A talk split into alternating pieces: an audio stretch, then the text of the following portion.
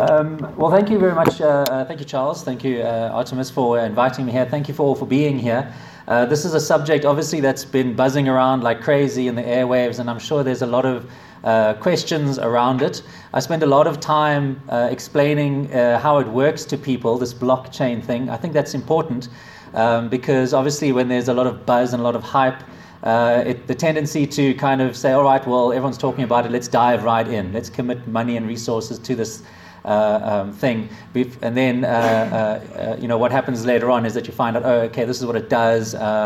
Um, maybe we should have uh, sort of did a bit of research before uh, spending that time. So what I want to do today is I want to uh, uh save you from all the research and all the hard work that I've done for about six years now, uh, I have a software engineering background and I have an interest in economics. So, this is something that uh, uh, appeals to me uh, massively, especially as a technology. If it promises all these things, that it will change the world and it's going to uh, reimagine and reinvent the way we do things, uh, that appeals to me from a technological point of view. But obviously, a lot of you are not technologists. you have businesses and you need business cases before you can commit to something. So, my aim today is to now uh, demystify what's going on here. There's actually two uh, topics uh, here, and they're fundamentally different. Uh, the one is the blockchain, and later on, you can see in the program, I'm going to be talking about Bitcoin. So you might think, well, you know, what's the difference? And I, I want to show you that they are two totally different things. Of course, uh, blockchain makes Bitcoin possible, but Bitcoin has uh, uh, uh its aim is, is something uh, that has the, you know, the ability to, to change um, society, you know, uh, not just business and the way we do business. So later on today, I'm going to talk more about uh, Bitcoin, what it means, why it's significant, and how it, it works. And I'm going to now uh, spend the, this session talking about blockchain, how it works, and, and what, are the, what are the potential opportunities in blockchain. And by the end of today, uh, you can walk away from here uh, being confident that you now know what it is maybe not from a technical point of view, but at least from uh, its, its proposition, uh, its value proposition, business or otherwise. Okay, so um, so this is now the, the idea here is that we want to uh, uh, separate these two concepts. All right. Obviously, the, the Bitcoin aspect is going to build on top of what blockchain is and what it provides. Um, uh, but we're going to now leave Bitcoin to one side at this stage. Okay, so you can see uh, the, the blockchain now, why it's called a blockchain, uh, uh, we'll talk more about later on, but at the end of the day, uh, the, the, the concept of a blockchain is just this new kind of data structure. So if you've been using an Excel spreadsheet, if, you, if you've been using a, a SQL Server database or any kind of database, what the blockchain is really is just a new kind of database. It stores information in it. All right. Um, and that's why it's called, uh, uh, uh, uh, well, the reason why it's called a blockchain is because those, uh, uh, the, the, data that's stored inside a blockchain database is structured kind of like blocks of data that are all linked together. I'm going to explore that later on a bit more with you. But just think of that as a chain of blocks containing data. And that's all the, the blockchain is. But there's a lot of interesting features that it now gives us, specifically when it comes to sharing that information with others.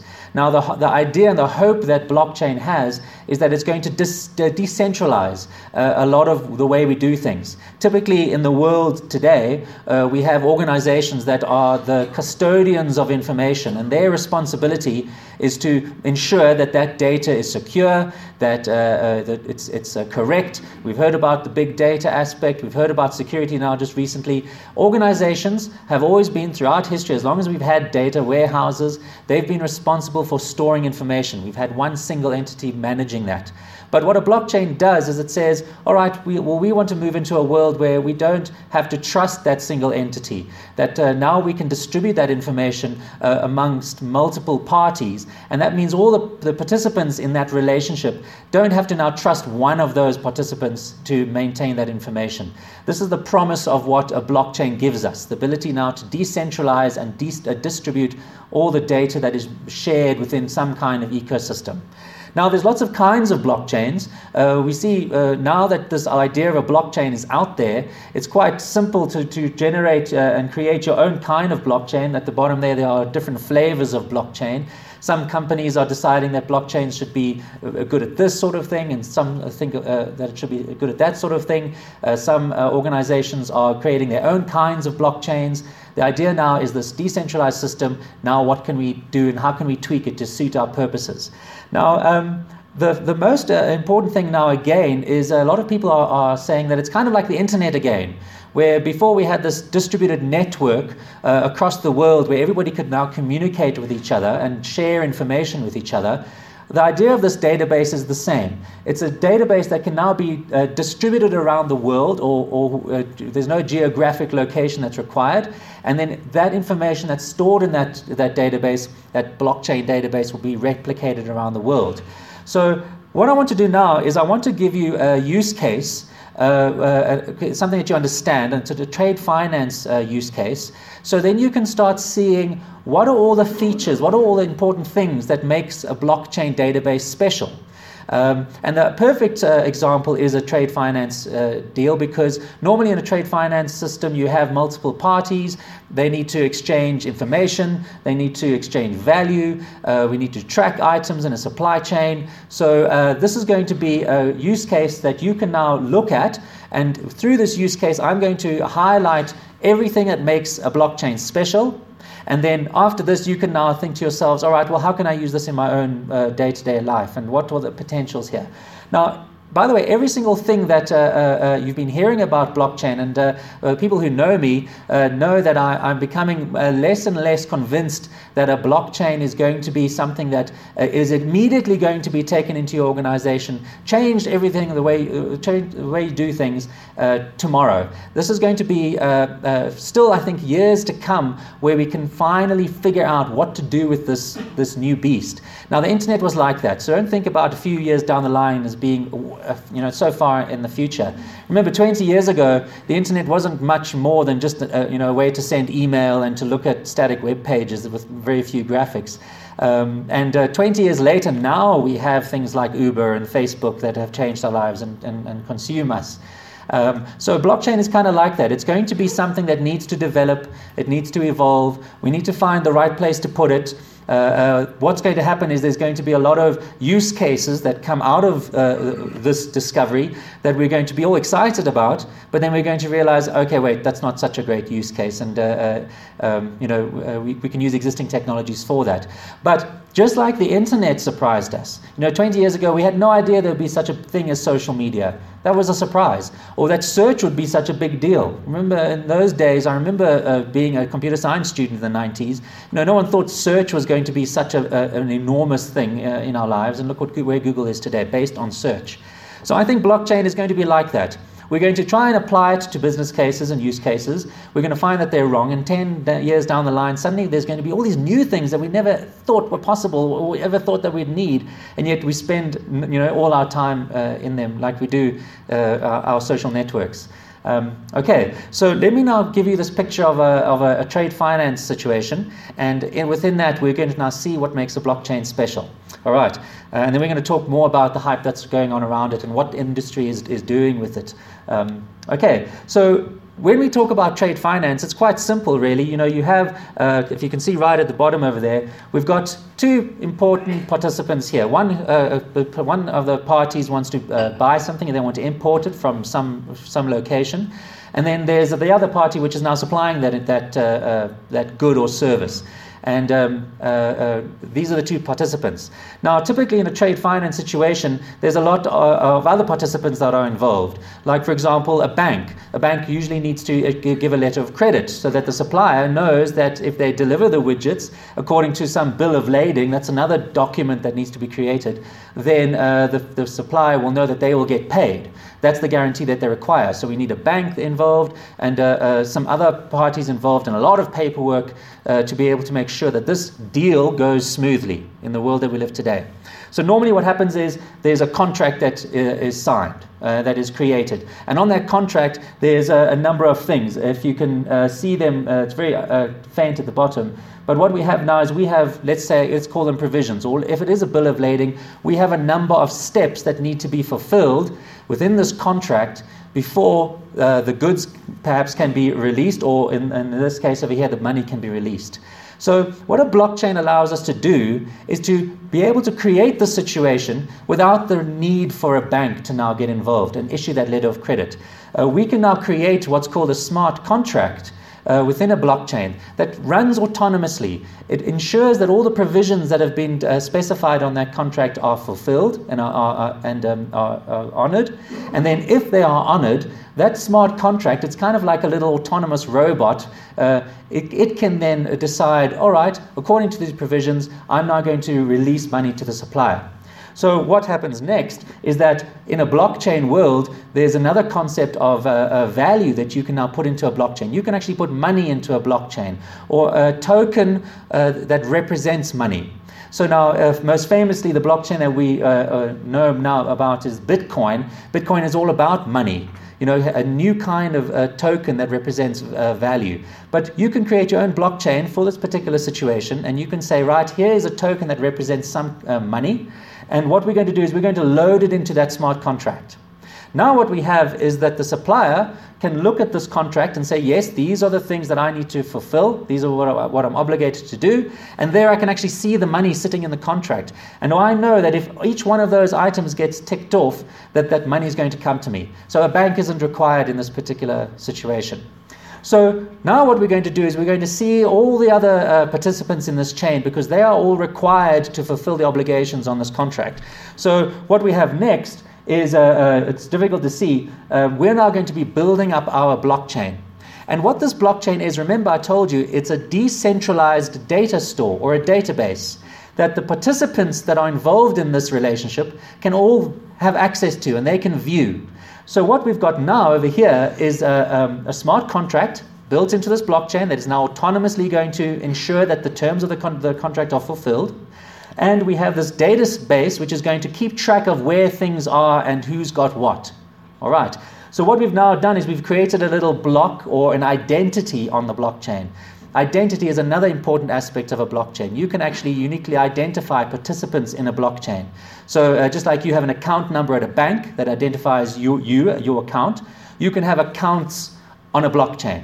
And you can have value on those accounts. We don't call those accounts accounts though, we call them addresses, which is like an email address. But now we have a blockchain address, which now uh, uh, you can use to restore value. And you can also use to keep track of items that you are now uh, moving around. So what the next, what we're going to have next now is our supplier is going to produce that box of widgets, and there's the little box over there.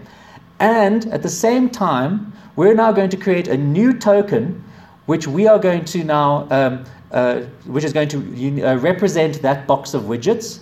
We're going to assign that token to the identity, which is the supplier. And you can see now that that token is sitting in that block, which now represents the identity of the supplier. Okay. But now we've got a whole chain of supply over here. And uh, part of the provisions at the bottom that were defined in the contract is that this shipping company now needs to pick up those widgets. So what happens is those widgets, uh, a new block is created, a new identity. So you can see a second one is created on the blockchain. Um, all the participants can now see that the token is sitting, or the widgets are sitting at the supplier. And what happens next is that the widgets move.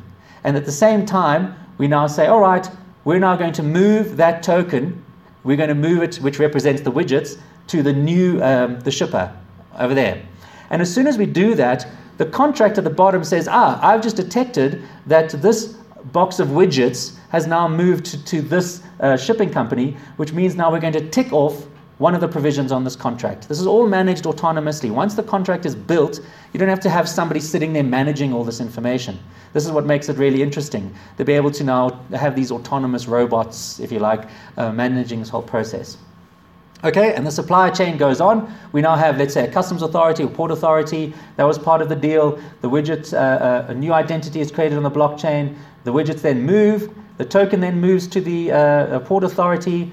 Everybody can now see this immutable chain of uh, ownership. We can now always know where in the supply chain that token is sitting. And we know its history. This has a lot of implications. If you think about uh, potentially one day you going into, your sh- into the grocery store and you can say, all right, I want to buy these this these uh, vegetables or I want to buy this uh, produce. I want to see where it came from. You might be able to now scan a, a barcode on that thing, and then it'll show you the history of where this uh, uh, item came from. And that might give you a lot of confidence. You can now know that um, you know it came from an, a, a, source that you are, uh, are, are aware of. Um, diamonds, for example, are being used in this case to know if they came from an ethical source. So this idea of provenance is now uh, uh, we have the ability to always know where things come from in this database. Another important thing is that it's immutable, which means once you've recorded a, an item or something, at what's called a transaction in this database, it cannot be changed. So it's a very good way of storing uh, the, um, where things come from, the provenance of things. So again, we're almost there at the, the supply. We now have a warehouse that those goods need to be shipped to. Um, there they get moved. The token is now uh, uh, sent over there, and, and the third item is ticked off on the list. And eventually, uh, what happens is those goods move to the importer, and token is moved. The final item is ticked off on the smart contract, and the money moves. So this is now giving us all the ideas uh, about what a blockchain gives us, all ca- its capabilities. It has this decentralized distributed ledger or database that anybody who's participating in this uh, arrangement can now access and look at. Uh, it's very transparent. It's very uh, easily to uh, uh, it's very easy to be audited as well. It's immutable, meaning that once you put something into this database, nobody can go and change it. From a security point of view, that's very important because we know that uh, uh fraud can happen quite easily if somebody who's an administrator or somebody who gets into a database can easily change things. And then once they've changed it, you know, it's very difficult to know, uh, you know, is this legitimate or is this uh, uh, has the fraud been taken place? So a blockchain gives us that ability, this immutable ledger. Um, uh, has identity, um, and uh, uh, we can have this smart contract idea, and we also now have the ability to actually record assets on the blockchain. And that token, by the way, doesn't have to be a, physical thing; it could be a digital thing. And uh, as Strate is now showing, they can now put securities on a blockchain, and that means you can do the same sort of thing, and potentially one day um, make that whole process of trading securities much more streamlined, um, with a lot, a lot less risk involved. Uh, so this is essentially what a blockchain gives us. Um, all those different features. And uh, you can see now why there's kind of a lot of excitement in this space to say, all right, good, we, we, can replace a lot of the existing systems that we have with a blockchain, and it will give us all these superpowers. But um, uh, uh, uh now, people like myself uh, who have been working with this technology for years and also building POCs, consulting to banks and other companies, you know, um, even though uh, blockchain is very interesting and it has these, uh, these properties, a lot of them aren't really unique. If you want to think about decentralizing a system, then a blockchain is actually quite interesting. But I don't think that the world is moving into a place where we do want to decentralize everything. I think we're still going to live in a world where we have trusted organizations or intermediaries that manage things. I think that's you know um, a little bit anarchic to think that one day we're not going to have any intermediaries or uh, entities that uh, manage anything on our behalf. But if you do have a system like that, if you're saying well, we don't really trust entities at this stage. We don't want to have to put our faith into a, a, central, a centralized organization which is managing parts of the system. Well, now we, what we want to do is we want to now disintermediate everybody and create this autonomous system that can manage all these things uh, in, uh, on our behalf. Um, so that's where I think uh, uh, the, the, potential lies uh, from decentralization. Decentralization is a key concept when it comes to blockchain. If you are looking at a, a problem, a business case, and you're saying it would be really good to have decentralization in this case, then consider a blockchain. But actually, everything that I've just described right now could easily be replaced with existing technology. I mean, if you think about a SAP system, let's say, for example, that all these participants now have access to, they're creating purchase orders and, and invoices and all that sort of thing.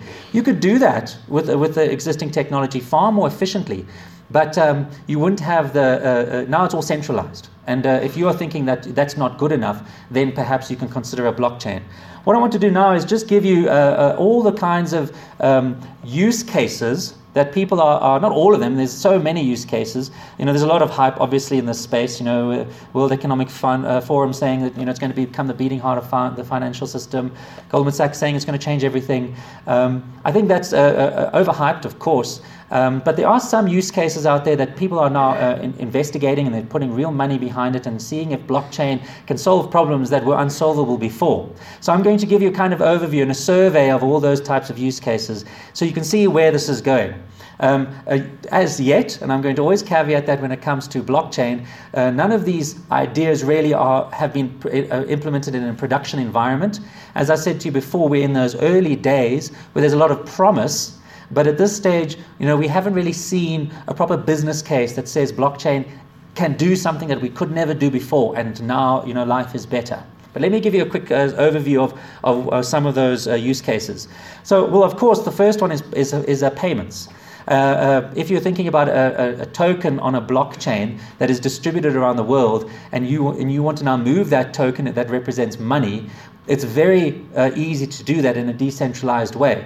Uh, you know, anybody can be a participant in this, and you can now send a token uh, um, uh, directly to that person. It's a, it's a peer-to-peer system. So it, looks like that blockchain will be able to at least introduce efficiencies when it comes to cross-border remittances, maybe interbank settlements, um, that sort of thing. Again, it requires a lot of um, work in terms of compliance and regulation, and you know, the legal aspects. Is, are you allowed to just suddenly you know move large amounts of money from here to China?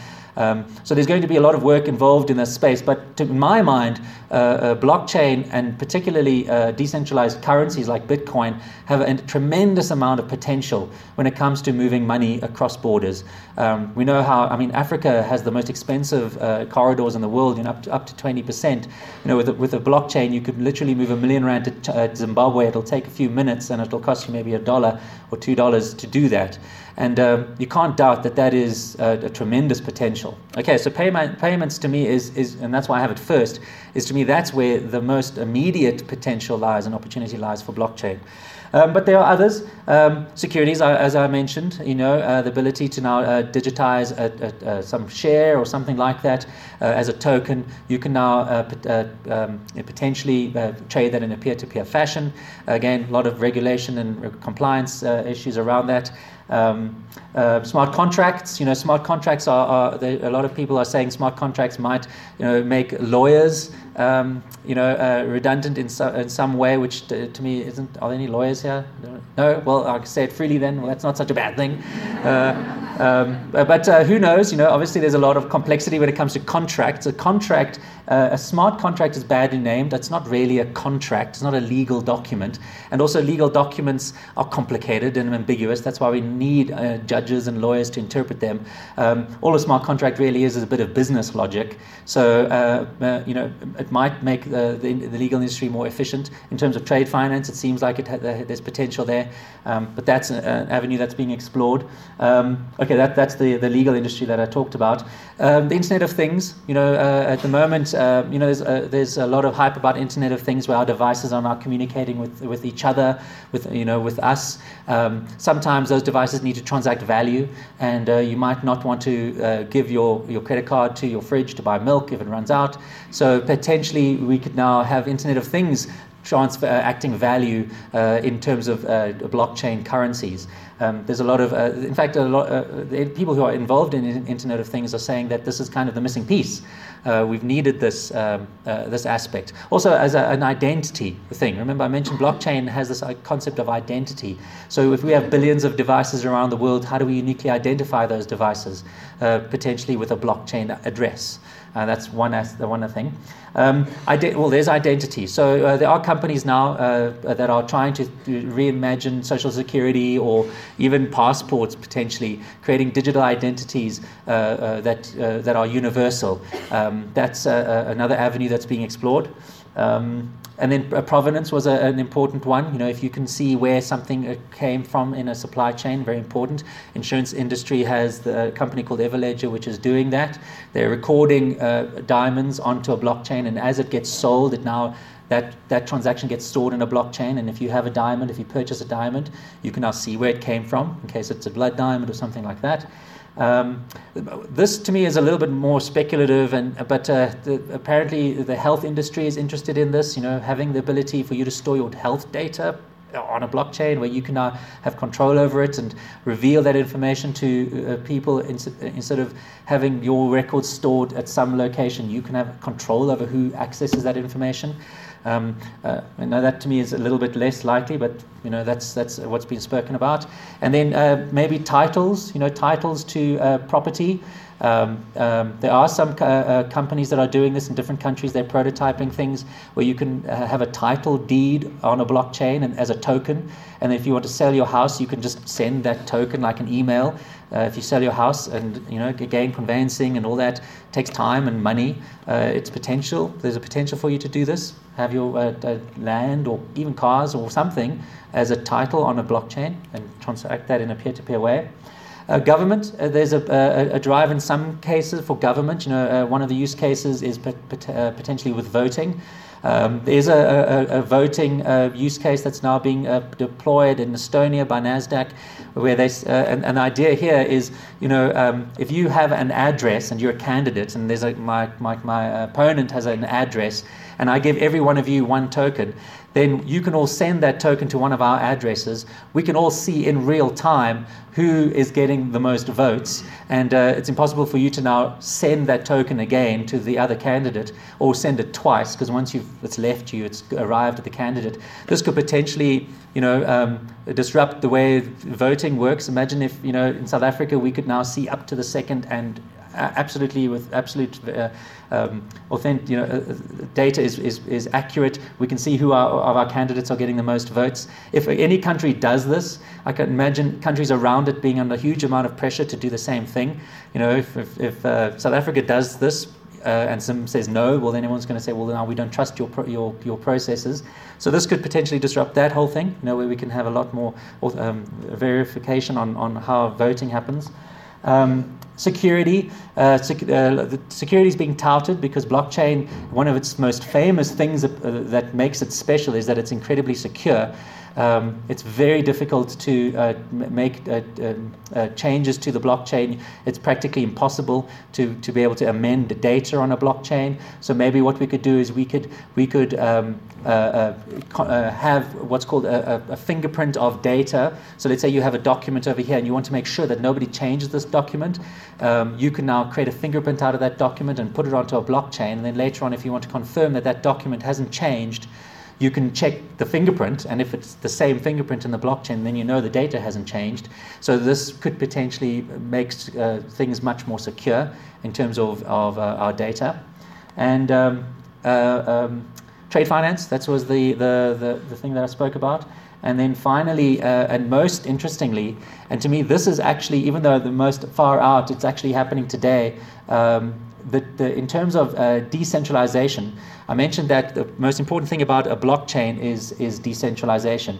And if you think about Uber, Uber is uh, a company that we all look at and say, oh, look, well, there's decentralization. Uh, now drivers and passengers are communicating with each other and they're paying each other. But actually, Uber is a very centralized system. You know, uh, Uber is acting as this glorified payment hub.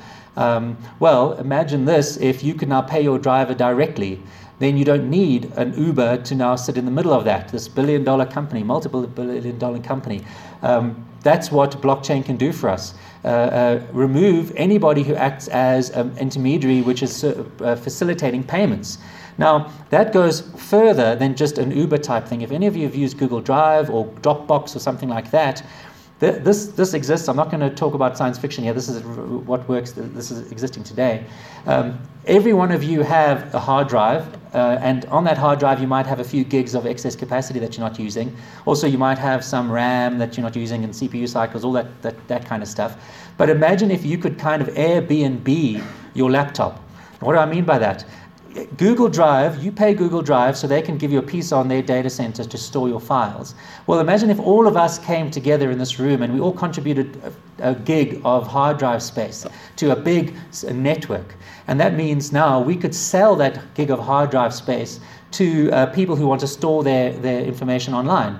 So uh, uh, this exists today. You can now go and actually start storing your data on thousands of people's computers redundantly. So if one laptop shuts down, then it's available in another space. And what you do is you pay microtransactions to the to the people who are providing that service. So I think that what's going to happen in the future is that, uh, not even in the future now, I mean, I, this, is not a, this is not the future, this is, but more and more in terms of, uh, uh you know, more widespread, is that Google Drive is going to become uh, redundant. Um, and what about, uh, uh, and if you can do that, if you think about Amazon Web Services or these cloud hosting companies where they're offering you uh, um, um, processing power on their machines, well, you could now do the same thing. You could now offer maybe a small bit of RAM on your computer, which could be con- which could contribute to a big pool of, of, pro- of uh, RAM, and that means now people could start hosting things. Um, and I keep, I mustn't say could because this is happening. People are hosting email servers, web servers in this big decentralized global network of people like us.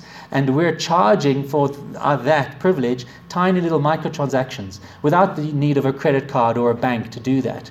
So I think that the disruption that's going to happen is, is not just going to be, um, you know, um, in terms of, of, of, of just payments itself and, and disintermediating the banking system, which when I talk about blockchain, a Bitcoin, I think, I, I think that's true. Um, but centralized services that are offering digital services. Um, you know, I think Google has uh, is at risk here. I think Facebook is at risk because now you can have a, a decentralized peer, uh, a social network. Um, so those kinds of companies, the giants of the digital world that we look at and think they will never change, it'll never go away, and they're here forever. Blockchain is going to put a serious dent in their uh, business uh, case. And uh, I think uh, those are the companies that are, are, most at risk in terms of blockchain. So it is exciting unless you're one of those types of businesses. Um, but uh, uh, I think the disruption that's coming is going to be in that kind of way, not so much where now existing organizations like the banks or the insurance companies are going to now be able to take blockchain and reimagine themselves and make things more efficient and better, faster.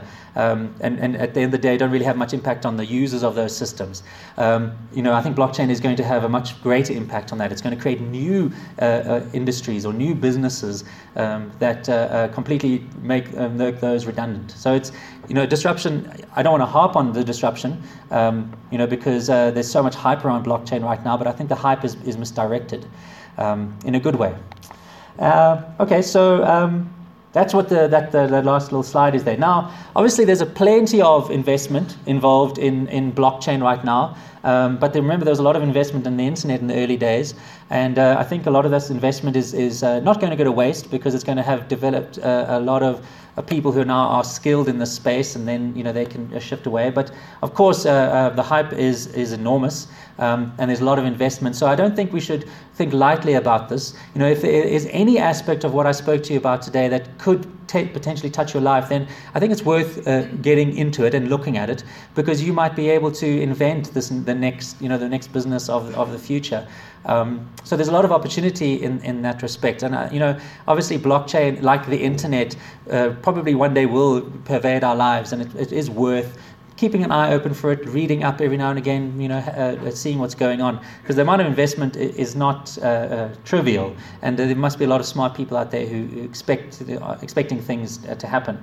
And then also, we spoke about cloud, but you know, there are it is becoming much easier nowadays to work with blockchain. You can, you know, just fire up an IBM Blue, um, what's it called, Bluemix uh, a, blockchain, or uh, you can go into uh, Microsoft and, and fire up a blockchain there as well. So it's quite easy nowadays to just, in a very low cost way, to get your IT guys to just go and fiddle around with blockchain and see what it's all about. Uh, it's becoming a lot more interesting. But now, uh, Gartner, that research company that we spoke about before, uh, has identified a clear hype cycle with, with blockchain. And we were about over there, and I, I fully agree. Uh, I think that uh, in the next the months to come, all this investment that is going in, you know, by these banks and they're creating consortiums, I think they're going to realize, you know, blockchain isn't all that. You know, everything can be done quite well with existing technology. So be prepared for this. You know, don't put all your eggs in this basket. But um, I do think that eventually we'll get to the other side, like we did with the internet, and um, there'll be, uh, uh, you know, a lot of amazing things that come out of this. Um, okay, so uh, uh, and then obviously now I'm going to talk more about this idea when we talk about Bitcoin. But you know, uh, governments right now are, are uh, central banks specifically are thinking about uh, uh, blockchain in terms of a decentralized currency. So, um, you know, whether or not this works uh, uh, remains to be seen. When I talk more about Bitcoin, I'm going to talk about how this is, uh, I think, misguided again. I think that there are some fundamental shifts that are happening today in the world from a global macroeconomic, geopolitical kind of uh, view that uh, uh, is making the system that we know and love today, this sort of central banking system, um, seem less reliable and trustworthy. So, um, you know, this is uh, obviously an important thing for a central bank to be able to know that they can govern uh, the financial uh, aspect of a country. Um, that's crucial uh, for government to exist. Um, but again, talking about the disruption and the, and the potential here, you know, um, this the reason why I'm excited about this technology is is not just because it's going to make you know give us new tools to play with. You know, I think we are on this kind of precipice or this uh, edge of a cliff from a, a, a, civilization even point of view. And I, I, I, try and say that without sounding too much of this, you know, uh, airy fairy type person. But um, you know, we definitely are in a very interesting time today. Um, you know, with uh, what's going on in the world, there's a lot of uh, geopolitical uncertainty, but also a lot of uh, financial uncertainty um, and a lot of over indebtedness. And uh, I think that um, you know, blockchain potentially, and in particular the decentralized currencies like Bitcoin, are going to not not destroy the world as we know it, uh, but uh, perhaps save us from it, in spite of all that. Okay, so um, that was pretty much uh, what I wanted to uh, discuss uh, about um, blockchain. And uh, when we when we get into uh, the, the, the Bitcoin aspect, I'm going to dive more into uh, what happens. how the, that information is stored, and also how you can now start interacting with it today. You know, a lot of the work that's going into blockchain right now is in the labs, you know, it's, it's there's some uh, companies that are um, uh, have these little secretive projects. You know, there's a lot in the media about what they're doing and all their high hopes. But um, most for most of us, that is all just kind of out there, and we're all just waiting for all this hype to kind of be realized. But um, there are ways that you can interact with it today.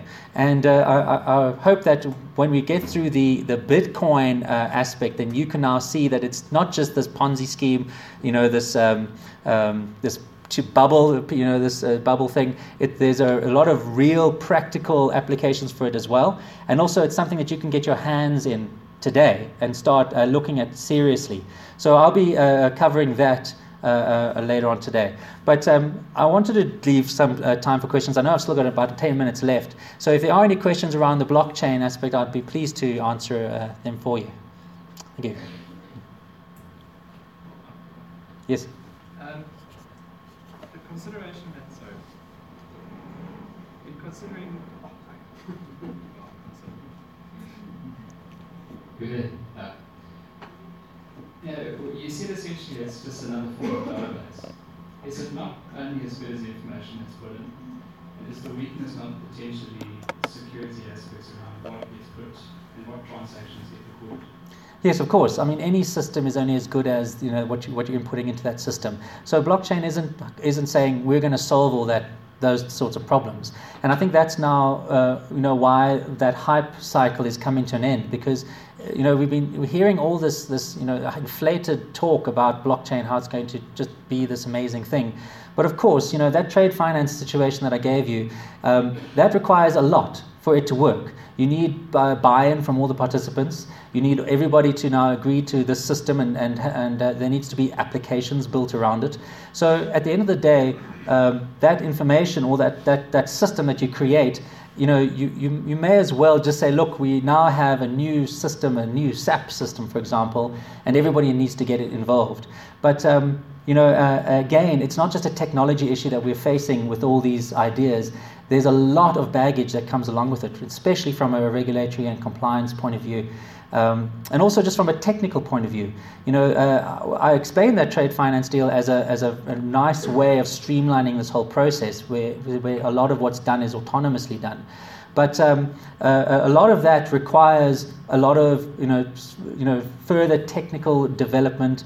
Um, there's a lot of inefficiencies actually built into a blockchain, which makes it not suitable for general purpose information sharing.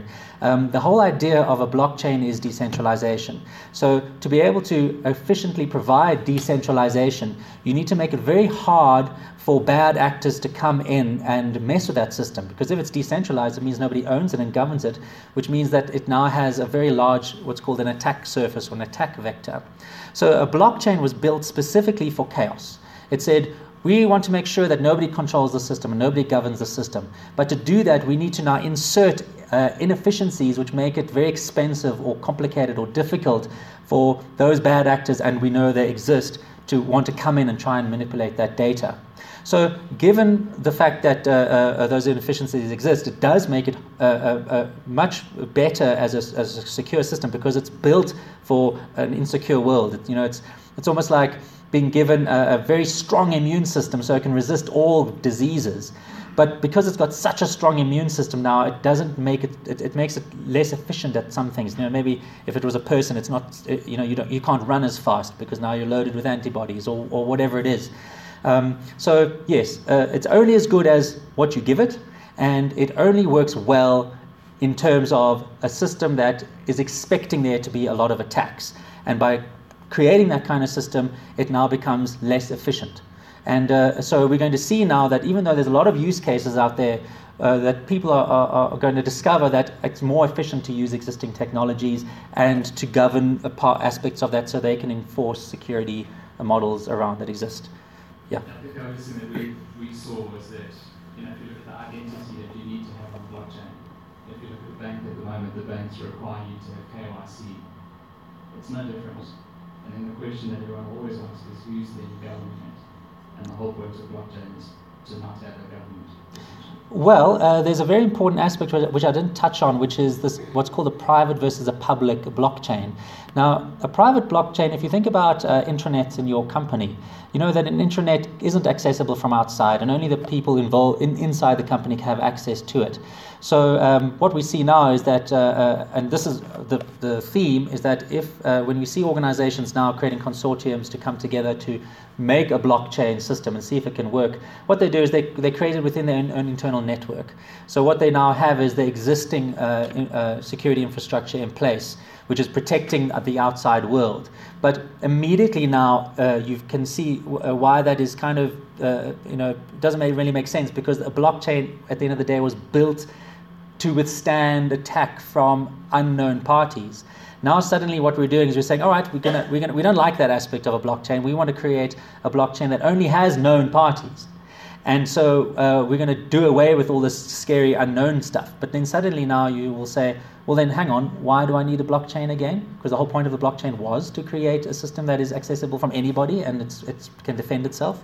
So this is why a private blockchain you know, uh, to me, that's the bubble. I think that's the bubble that's going to pop where all these private consortiums are now creating these private blockchains and realizing, hang on, it's way more efficient to do it with our existing. And by the way, distribution isn't, is it, distributed databases have existed for a long time. So a blockchain isn't about distributed data. Those exist. And I'm sure a lot of your companies already use distributed data and data systems. But uh, uh, the, the most valuable thing about a blockchain is the public aspect, where you can now expose it to the world in a chaotic environment, and uh, you can know that the blockchain, just the way it's fundamentally put together, is going to resist those attacks. So now, again, uh, I can't see the future, but as, as, somebody who has built systems for 20 years, I've been building systems for banks and insurance companies, media companies, advertising companies, energy companies, and um, I know what it takes to build uh, an enterprise system for a, a ba- something like a bank.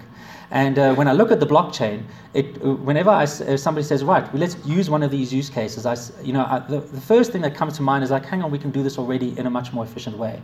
Um, so uh, uh, that's not to say, though, that blockchains won't work in that. I think it'll be short-sighted for me to condemn it immediately, especially since I've committed my entire life to blockchain. And I, I'm very eager to see how it can solve all these problems. Um, but at this stage, you know, uh, uh, there's a lot of uh, what's called FOMO, fear of missing out. So there is a lot of emphasis in trying to understand this this stuff. But I don't think it it, it is um, you know a, a, a bad idea at this stage if you don't have those resources to just kind of wait and see. You know, I think that that is a, an, a prudent approach. You know, learning from others, um, you know, will save you in the long run. And thankfully, we've got companies like Strate who are willing to do that and are, are, are innovative and thinking ahead and, and tackling this. And no doubt, they will find value at some point. Um, and in fact, if they're not even now, and maybe I, they, they are right now finding a huge value, I, I must pry a little bit more. Um, but so, uh, uh, thank goodness for those types of companies. Hopefully, they'll reveal some of their, their secrets uh, uh, one day. But at this stage, as long as you are, are, are, keeping you know your eye on it and, and having a look, you, you know you're not gonna you're not gonna at this stage miss out. I can I can guarantee you that you're not missing out at this stage. Um, but again, the the thing that I do believe in wholeheartedly that I think is going to change every one of your lives is the Bitcoin aspect. Now I know uh, Bitcoin is a very sort of politically incorrect thing, you know, incorrect thing. Um, you know, when you're talking about a, a financial system outside of the, the, the, the, say controlled financial system, of course, you know, you're gonna, you know, you're gonna rub people up the wrong way. But um, uh, uh, it, you know, that to me, uh, having been involved in this space for so long, it is now clear to me that that is going to disrupt ev- uh, everything. That is going to change not just the lives of corporates and institutions and organizations, but every one of us in this room. Um, and so that's why I wholeheartedly at this point in my life can, can you know, speak openly and say, think of that, take that seriously. Uh, now, from a treasury point of view, you know, um, you know, uh, if it's money and you guys deal with money, well then somewhere along the line you're going to have to think about how do you incorporate that into your your thinking. You know, if people are literally storing uh, their wealth in, in, in Bitcoin and wanting to transact in Bitcoin and uh, wanting to send money to their friends overseas uh, or their parents or wherever overseas and money, well, then that's going to have an impact on Treasury because now Treasury can think about keeping that uh, idea. You know, there's other companies doing payroll with Bitcoin and trying to inc- include that into, into, into that sort of world. So think of that. You know, if you anything, if you leave with anything today, and when I talk more about Bitcoin, you're going to see why I'm so bullish on it. You know, uh, think about how uh, uh, you know you can think seriously about Bitcoin uh, as you know maybe adding a, a, you know, value in that space. I think you won't, you won't do you, you'll do well if you do that. Yeah. Yes, sir.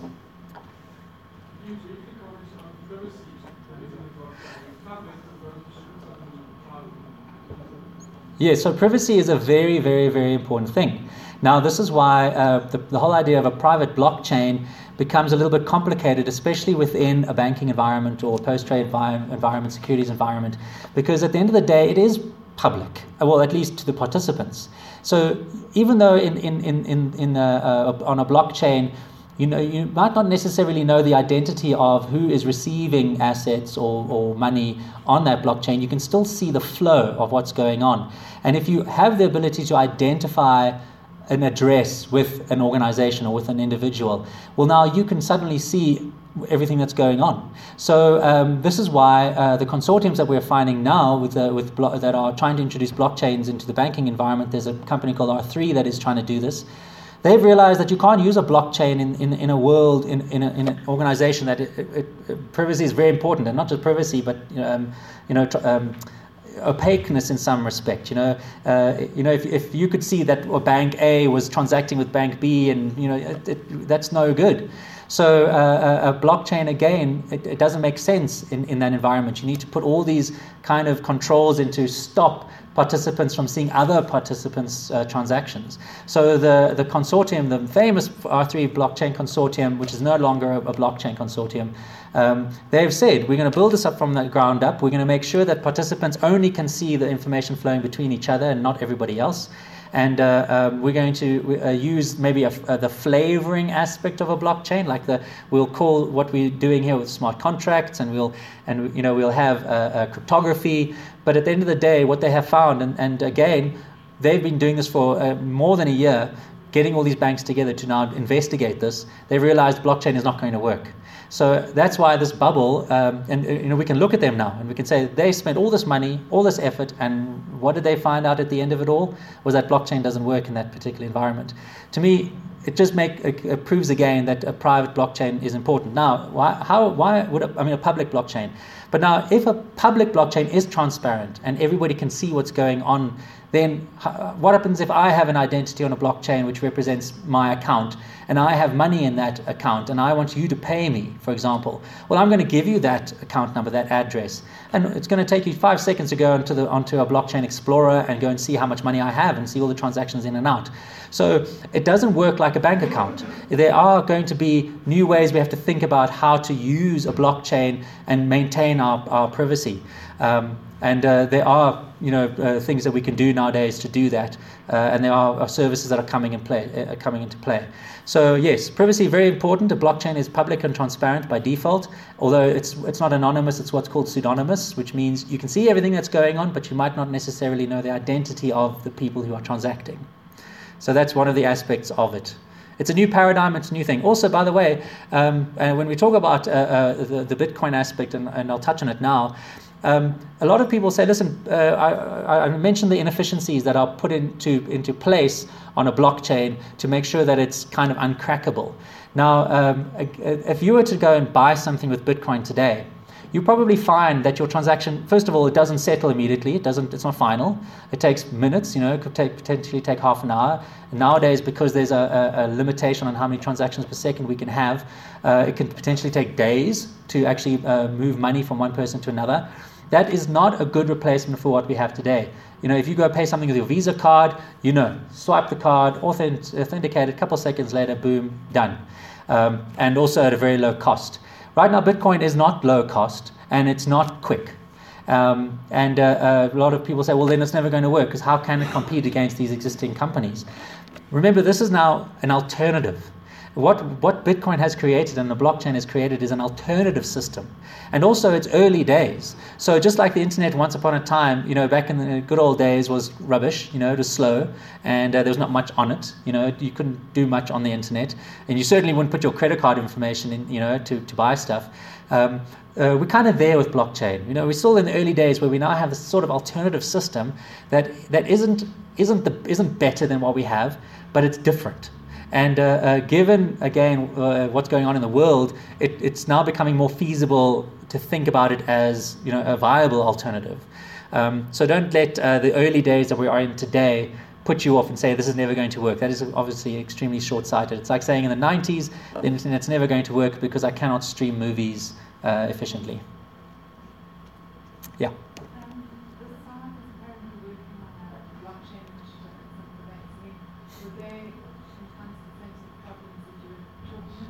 Yes.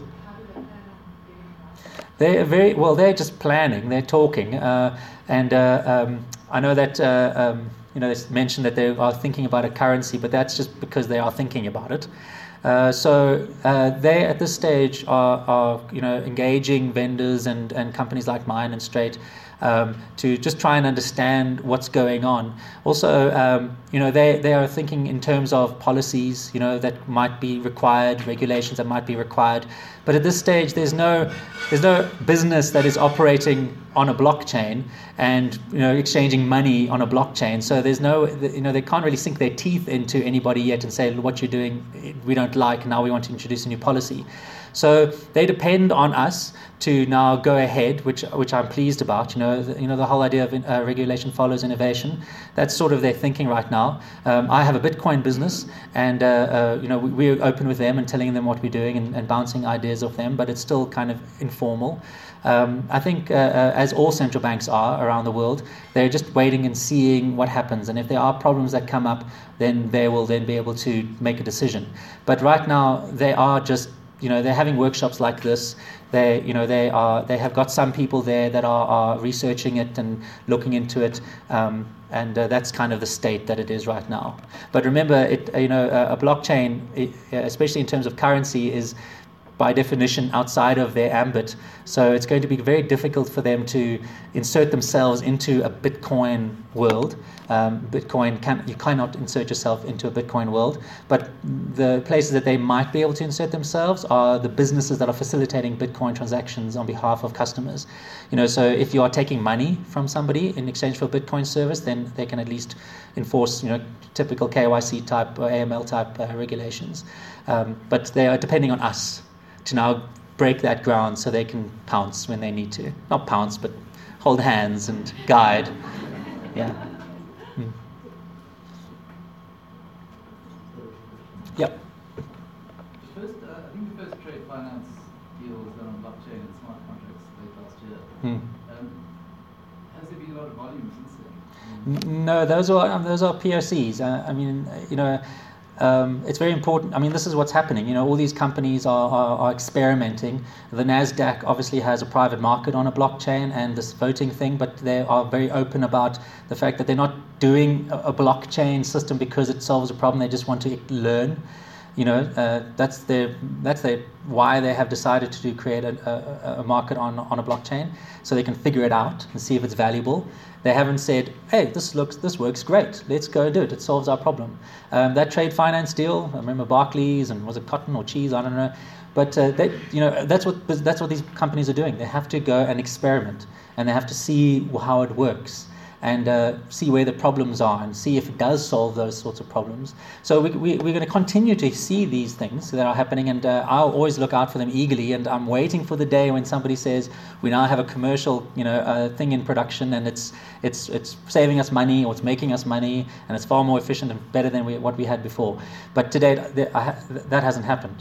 Um, um, but uh, of course, you're going to see this kind of experimentation, and it's absolutely necessary. But uh, you know, we're all looking forward to the day when, when somebody says, "We did it." It hasn't happened yet. Although there has been a lot of cases of people saying, "I moved a million rand to China and it only cost me a dollar, and nobody knew about it." Yes. I mean that. I mean, it sounds scary, but if that's doable, I mean, isn't that amazing? You know. Anyway. Okay. Yeah. Sorry. This uh, on the corner. Uh, Just a quick question, I mean, it's more of a comment. Hmm. Um, blockchain, would it be more ideal in a procurement environment for corporates? I can't tell you that. Uh, you know, at this stage, you might be able to create a system that uses a blockchain in that particular situation, but uh, whether it's better than what we have now, uh, if you want to go and de- develop this, then and you can tell us later. But you know, there are a thousand and one use cases, zero business cases. That's the status that we are in today, except the payments aspect. I'll keep on saying that. yeah. Okay, thank you. Thank you very much.